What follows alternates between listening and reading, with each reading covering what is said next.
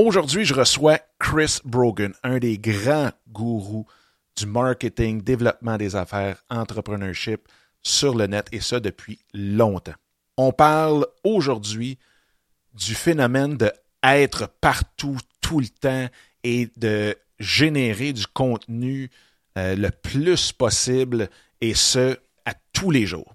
Mais juste avant, comme à l'habitude, je vous souhaite la bienvenue à ce 53e épisode de En Affaires avec Passion.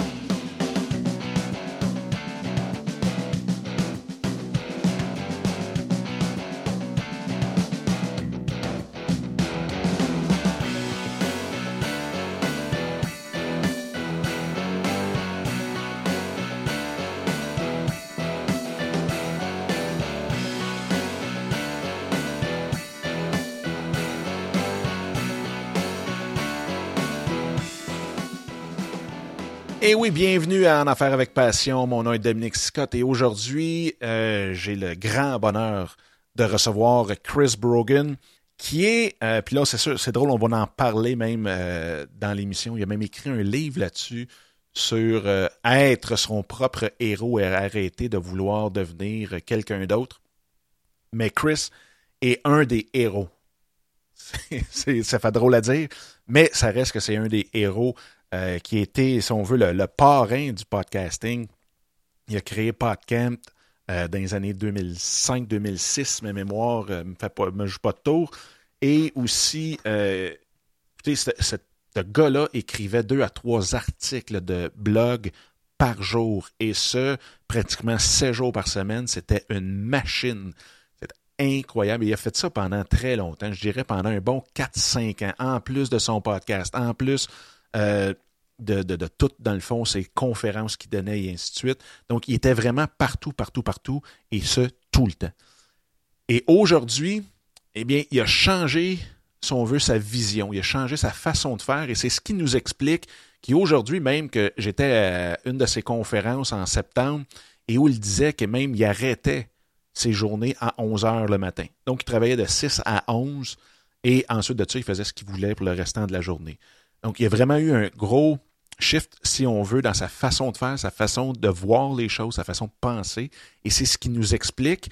Et en même temps, bien, c'est sûr qu'on a touché en plus, parce que toute cette façon de voir-là a donné naissance à deux très bons livres qui s'appellent The Impact Equation et le dernier qui est It's Not About the Tights. Donc, le premier, c'est vraiment comment euh, avoir un impact dans notre vie, dans notre vie professionnelle, malgré tout le bruit qui existe euh, alentour de nous. Il y a du contenu à la tonne, c'est rendu incroyable. Et comment justement avoir ce, cet impact-là auprès des gens, auprès de nos clients, clients potentiels et ainsi de suite, aux gens qui nous entourent, euh, malgré tout ça. Et le deuxième livre, qui est It's Not About Your Tights, euh, About the Tights, c'est vraiment sur soyez votre propre héros et arrêtez de toujours suivre quelqu'un puis d'essayer d'être le prochain Chris Brogan, Gary Vaynerchuk ou euh, quoi que ce soit, vos idoles.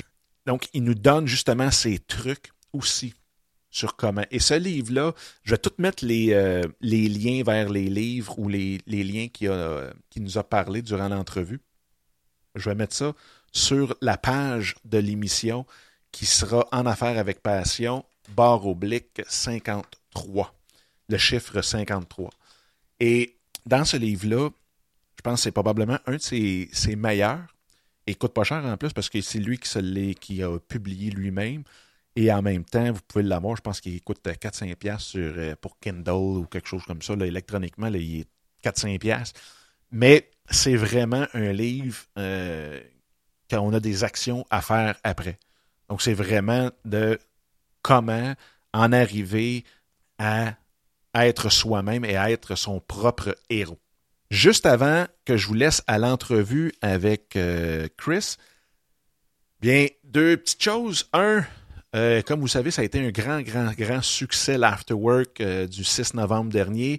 Donc, on reprend ça à Bromont le 3 décembre. Donc, c'est le mardi 3 décembre, exceptionnellement, parce qu'il y avait d'autres activités aussi très intéressantes le 4. Donc, on a décidé de faire une exception et de le mettre le 3 décembre. au pub Macintosh à Bromont. Et j'étais en meeting justement avec Marco Bernard et Véronique Vien, qui sont mes deux partners in crime pour l'afterwork. Et on était avec aussi le propriétaire du pub Macintosh et je peux vous dire qu'il réserve toute une surprise gustative pour cet événement-là qui risque d'être assez festif. On est dans le temps des fêtes, ça va être comme le lancement du temps des fêtes pour euh, beaucoup de, gens et euh, on va en profiter. Donc vous allez voir beaucoup, beaucoup de surprises. Encore une fois, c'est sur invitation seulement et si jamais vous voulez venir à l'Afterwork, ça va me faire plaisir énormément plaisir de vous l'envoyer directement et euh, vous me l'envoyer à Dominique, D-O-M-I-N-I-C, en commercial, BK Marketing, donc B-E-C-K-A Marketing, en un seul mot, .com, et juste dans l'entête, euh, dans le sujet, juste mettre After Work. Pourquoi que je donne BK, c'est que toutes les invitations vont passer euh, par là, donc je ne veux juste pas n'en manquer si vous me l'envoyez. Aussi, bien comme d'habitude, si vous voulez euh, venir euh, discuter avec nous, avec moi sur euh, Facebook, facebook.com, barre oblique, en affaires avec passion. Sur Twitter, en commercial, passion, affaires, affaires avec un S. Sinon, mon Twitter personnel qui est en commercial, Dominique avec un C, cicotte en un seul mot. Et bien entendu, vous pouvez toujours m'envoyer vos questions, commentaires, suggestions, quoi que ce soit euh, sur ma boîte vocale qui est dédiée à mes podcasts, qui est le 1 888 988 8467. Donc le 1 888 988 8467 ou vous pouvez toujours me les envoyer par courriel à Dominique en commercial, en affaires avec passion. Donc si jamais vous avez euh, des questions, que ce soit pour les prochains invités. Le 6 décembre, je vais recevoir euh, Mme Danielle Henkel. Si jamais vous avez des questions pour elle, ça va me faire énormément plaisir euh, de passer votre clip audio si vous le faites sur ma boîte vocale ou par courriel directement. Donc, c'est vous qui allez poser la question à Mme Henkel. fait que, et même qu'il risque d'y avoir des livres à faire tirer aussi de son dernier livre qui a été lancé tout dernièrement au mois de novembre. Donc, euh, tout ça pour dire qu'il y a beaucoup de choses qui s'en viennent.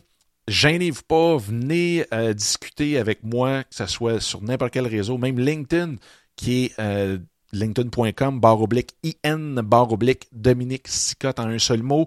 Et comme je disais souvent, bien, si jamais vous voulez vous connecter avec moi sur LinkedIn, eh bien, dites-moi le que ça vient de En avec Passion parce qu'on reçoit beaucoup, beaucoup, entre guillemets, de spam et euh, j'aime beaucoup savoir de où qu'on se connaît.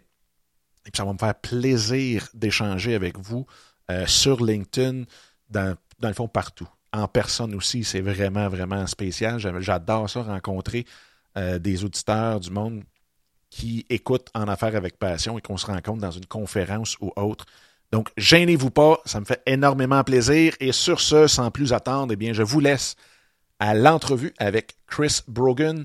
Et sur ce, je vous souhaite une très, très belle journée. On se reparle très bientôt. Bye bye.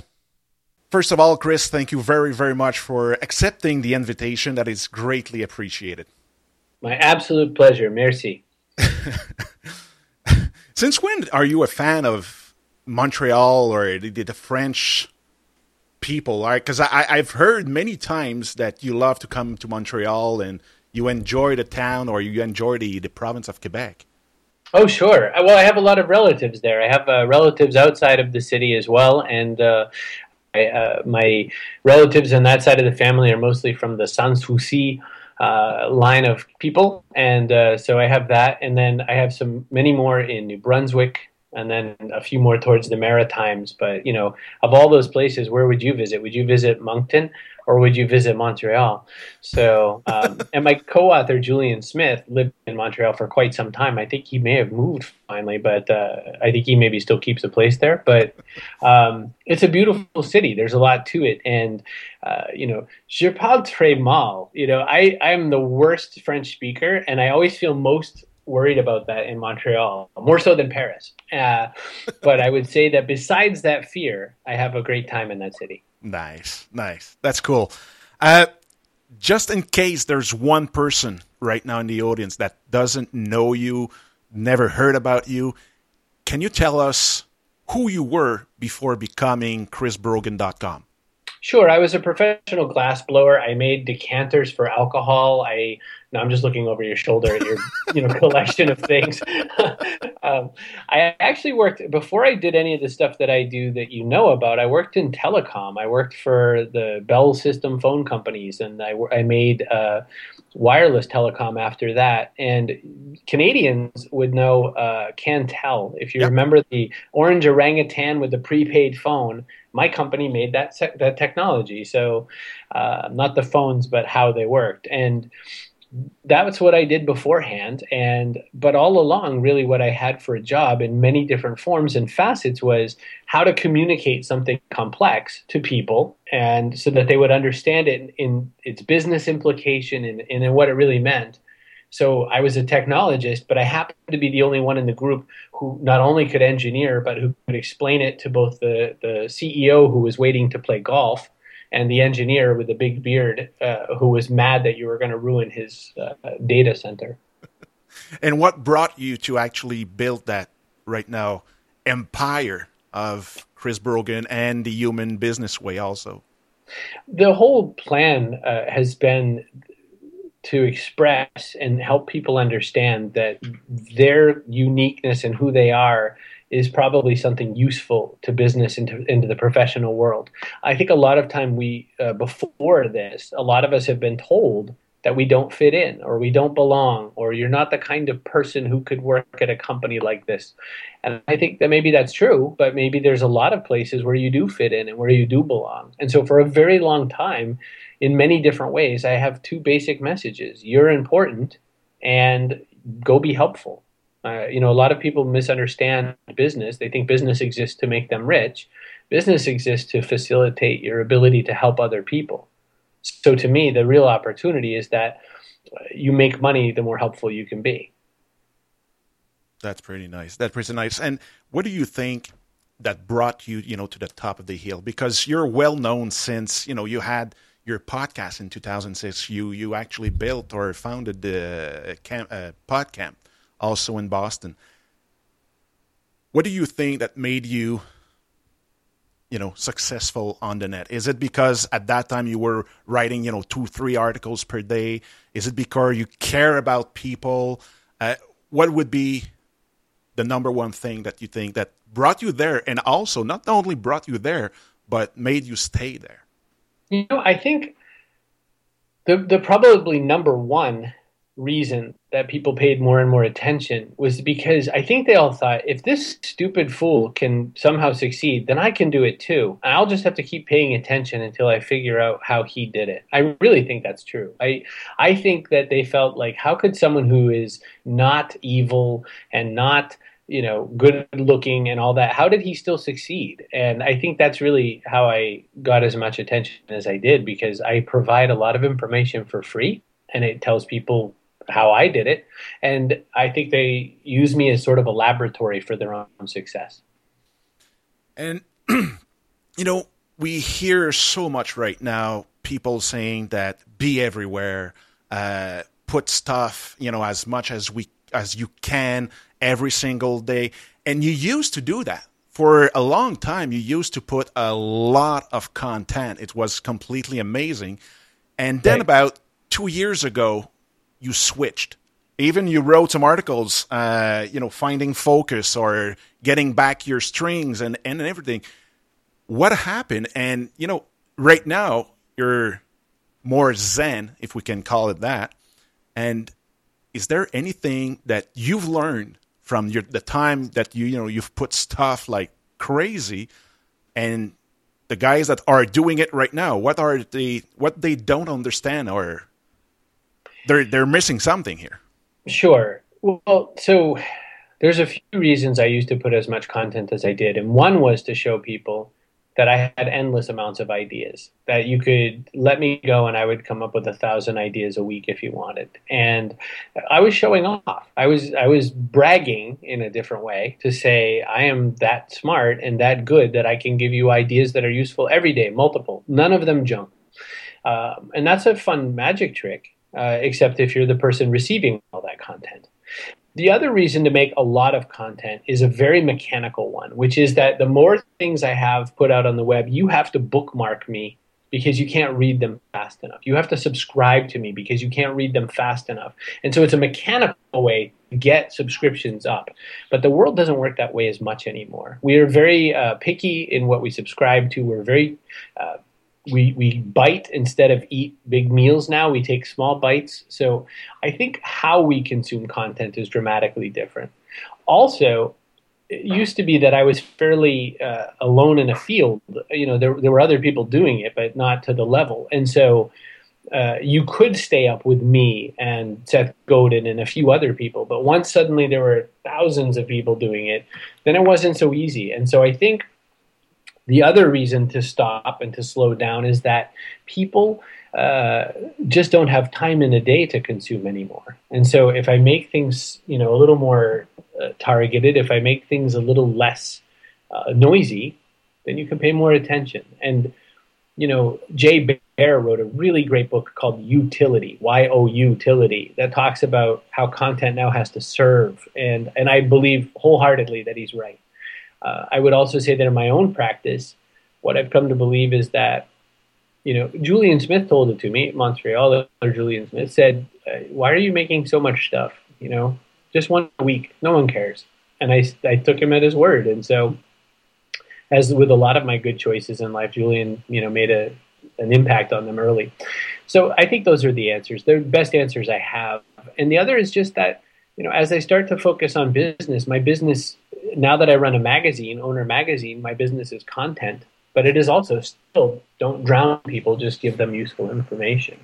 And from that period, actually, it's clear because when you read, you know, that articles that I invite everybody, and I'll even put the uh, the link in the page note.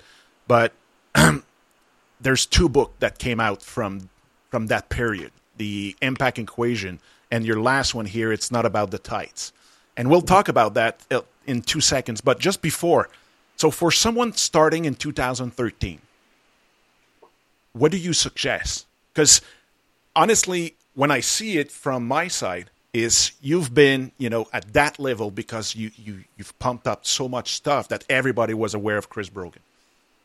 But so today people will say, yeah, but for sure for you know five years you've pumped out so much stuff that right now you can take it relax do you suggest people starting in 2013 to take the version A of Chris Brogan or version B? In the middle. So I think that there's a, there's a model that I recommend a great deal, which is you need to have some kind of blog um, because that's how Google finds you and that's how people will first discover you. 68% of all traffic starts at Google. So you have to have something public facing. What I also strongly recommend, my biggest regret professionally, is that I didn't work on my newsletter sooner. If I had done an email newsletter much sooner and built my list much more, that's the most uh, that's the most valuable asset that I have as a media creator. Way more valuable than any of my Twitter followers or anything like that by 10 times, even though it's much smaller than those followings, is my newsletter. So uh, I would say a blog and the newsletter. The third is some other kind of media. You do podcasting, some people do uh, video, some people do both. Um, I think that the challenge there is that not everyone's so great at it. Maybe not everyone is, is passionate enough to want to do the work. Then don't do it. But uh, don't forget that the number two search engine in the world after Google is YouTube. Mm-hmm. And that this whole new generation, and I'll, my children, uh, my girl is 11, my boy was almost eight, they ask YouTube every question. They don't even ask me. They never say, "Dad, why is the sky blue?" They ask YouTube, and and YouTube knows. So, I, I think that neglecting the number two search engine in the world would be a bad decision. But if you're not great at it, if you're not interested in it, don't do it. That's that's probably the most uh, Buddhist thing that I've changed in my theory. Because I used to say, "You must do this." I don't care. Now I say, "The only musts are your blog and maybe a newsletter." And as I said, now the last two books actually are really coming from that period I said two years ago. And you wrote the uh, impact equation.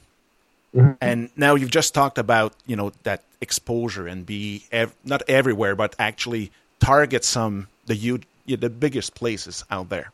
Sure. And so, if you don't mind, we can probably go about you know in your equation that you you've put in your book there. That's it. It's create. Sure. So, first we've talked about you know creating content and creating good content, not only just creating for creating, but creating content. And then you have reach and exposure. Can you explain those two? Because I think those two works pretty well together, actually.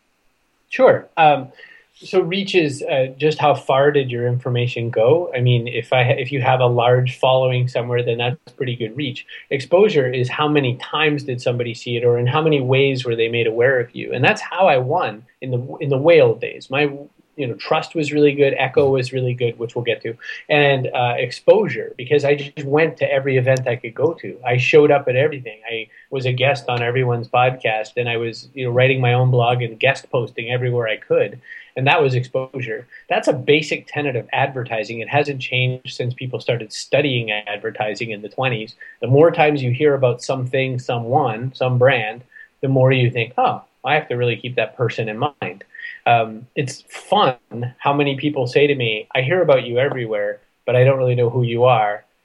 Who are you?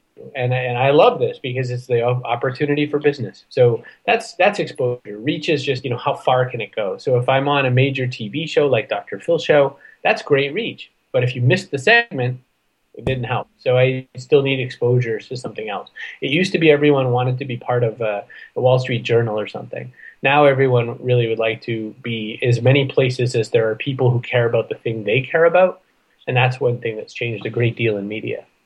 And then we have articulation that, if I'm correct, it says try to talk to you know your audience and not just to hear you speak in a sense that dumb down your you know how you talk or vulgarize your your speech or yeah uh, be be brief, be simple. Uh, don't use big words just to use big words. Uh, also, you know, speak from the language of the people. You know, uh, when we com- when we comprehend, we understand better the connection. And if I make a comment about uh, you know poutine, then you know that I know something about your neighborhood, right? So then immediately your emotions open. I, you just did it. Your face opened wide because I said poutine, and you said, "Aha!" He knows at least this mystical food. Um, so that's how these connections happen. And so articulation uh, that's more echo, but articulation is using the language of the community that you serve. Uh, honestly, and uh, with with heart. Yeah, and now the last two, it's trust so, how do you measure the trust that people have or has on on you, or how do you actually measure that? That. Yeah. Well, so uh, there's an equation. I, I'm I'm struggling right now to really quickly get it. Uh, it it's credibility. Uh, something. Hang on a minute. I have to remember it. Trust equals credibility. Uh, plus reliability plus intimacy over self orientation. Everyone just fell asleep, Dominic. But what I'm saying is that there are ways to measure trust. Charlie Green and David Maister created an equation that we stole uh, for our book. And there are ways to measure trust. And if you are not trustworthy, meaning if you're not credibility, if you're not credible, if people can't rely on you, if you don't have a sense of intimacy or connection, like when we met, you had the real sense of, oh, this seems like an okay guy and that's part of it. Ver- and then divided by how into myself am I? Mm. Because we tend not to trust people who make it all about themselves. So that's the story, and that's how you can measure trust. And I think that's a really important opportunity. And then you finish up with the echo. Echo is is the least uh, understood and probably the most underrated of the attributes. It's the one people least want to talk to me about, and it's the one I think is really important. And echo is, do I see myself in you? And that's we buy from people we like. There's a huge difference between buying from someone that we have nothing in common with, or feeling like we're being sold to, versus buying from someone that we agree with and we, we understand. And so in the book I mentioned Adele and I said she was so much better than the person who screams, Hello, Cleveland, because she talked to every single person in the audience like they were her girlfriend. And so I think that, that that ability to sort of empathize and see some of yourself in somebody else is how echo happens. And what I see, you know, through the create equation is it's all about the others. So it's all about listen to the others. You know, putting out stuff that will be useful for others or your audience or your, you know, your targeted audience. And now in your set, the, last book that you wrote, it's not about the tights. It's really about be your own heroes and stop following everybody and thinking that you know. Because my question is, made you wrote that book? Is it because you're following someone and then you've decided that it's not worth it, or it's because there's so many people that wants to be the next Chris Brogan? It's B, uh, and not always even the next Chris Brogan, but we're all waiting for some guru to come. We're waiting for someone to uh, impart on us wisdom and knowledge. And we all believe that someone else has a formula that we don't have. And while that is sometimes true, uh, it is less often true than you think. If you asked Richard Branson why he succeeded, Richard is probably my my biggest hero in business, and why he succeeded was he didn't know any better, and he didn't know the mistakes he could make. And Richard, uh, his first business was based on performing an illegal act against his government. He was selling uh, he was selling records in the U.S. Uh, in the UK that he paid the prices if you were exporting them, and so he was taking the margin, and, and that's how he made his money. And then they caught him, and he got in a lot of trouble. So his that's his second business. His first was making a newsletter. Um, he learned by failing, and then he, he did some more. And and so it's not about the tights. The whole concept was, you know, people think you're a superhero right away, but of course it's not that. It's all about your confidence, your ability to accept, you know, where you are in life. Uh, you have to build your um, uh, practice and your persistence. You have to build your permission. You have to give yourself permission to win. And it's also about execution. The other thing that separates me from many people is the very simple, basic I execute. I do things. I make things happen. And that's different than people who say, I really should do this. It's day and night, Dominic. That's how I win is I actually do while other people are talking about should. So you're not trying to be perfect because I've heard a uh, someone says that if you never if you're not ashamed of your product or your project, it's because you've launched it too late. So that's a really good piece of advice. Henry Ford had another way of talking about it. Henry Ford said, um, "Yeah, sure, there are perfect people, they work for those of us who, you know, who are there are people who have never failed. They work for those of us who have. Yeah, that's so. that book, it's all about cape. Though we're talking about superheroes, and your equation in that book, it's cape. As you said it, it's confidence, acceptance, permission, and execution. So right now how do you manage because you know you've said it many many times you're the type of guy that has like 20 uh, projects in his head and wants to do it, and that's per week. How do you manage now to be focused or really into your one or two project at a time? Um, so it's it's very. One of the things I've had to learn, and I'm not always great at, is saying no. I have to say no much more than I do. Um, because a lot of times there's no real benefit for me saying yes. I'm doing it because I, I like to be kind, and kind is great, but uh, you can't eat it after a certain amount of time, and it doesn't pay your bill. So sometimes you have to measure how much you can say yes. The other reason is that sometimes you're not saying yes to your own community; you're saying yes to other people. So that's a hard part of it. The other thing about managing projects is you must really keep next actions in mind. That's you know what uh, David Allen would call them in getting things done.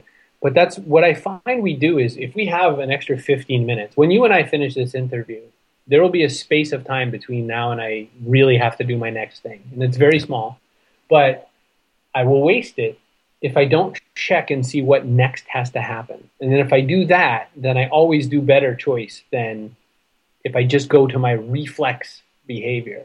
Reflex might be go check Twitter again.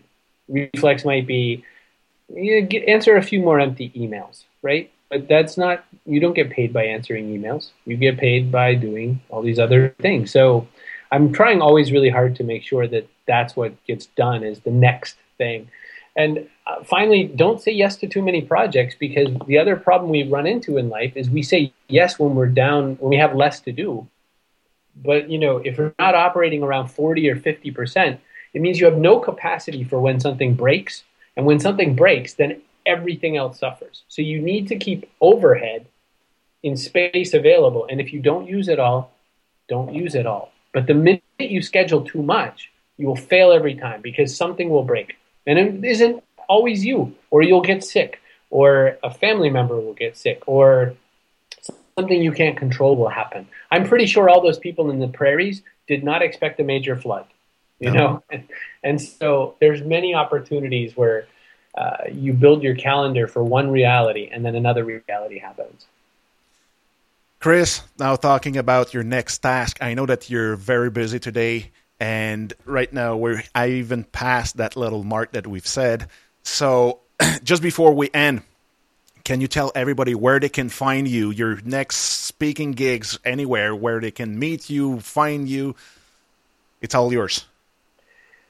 Well, you know, uh, my East Coast Montrealer and otherwise friends, if you want to come to Boston, I have an event in January uh, for mastering the digital channel. But uh, beyond that, just go to chrisbrogan.com and it's an easy enough place to find all the silly things I'm doing in life.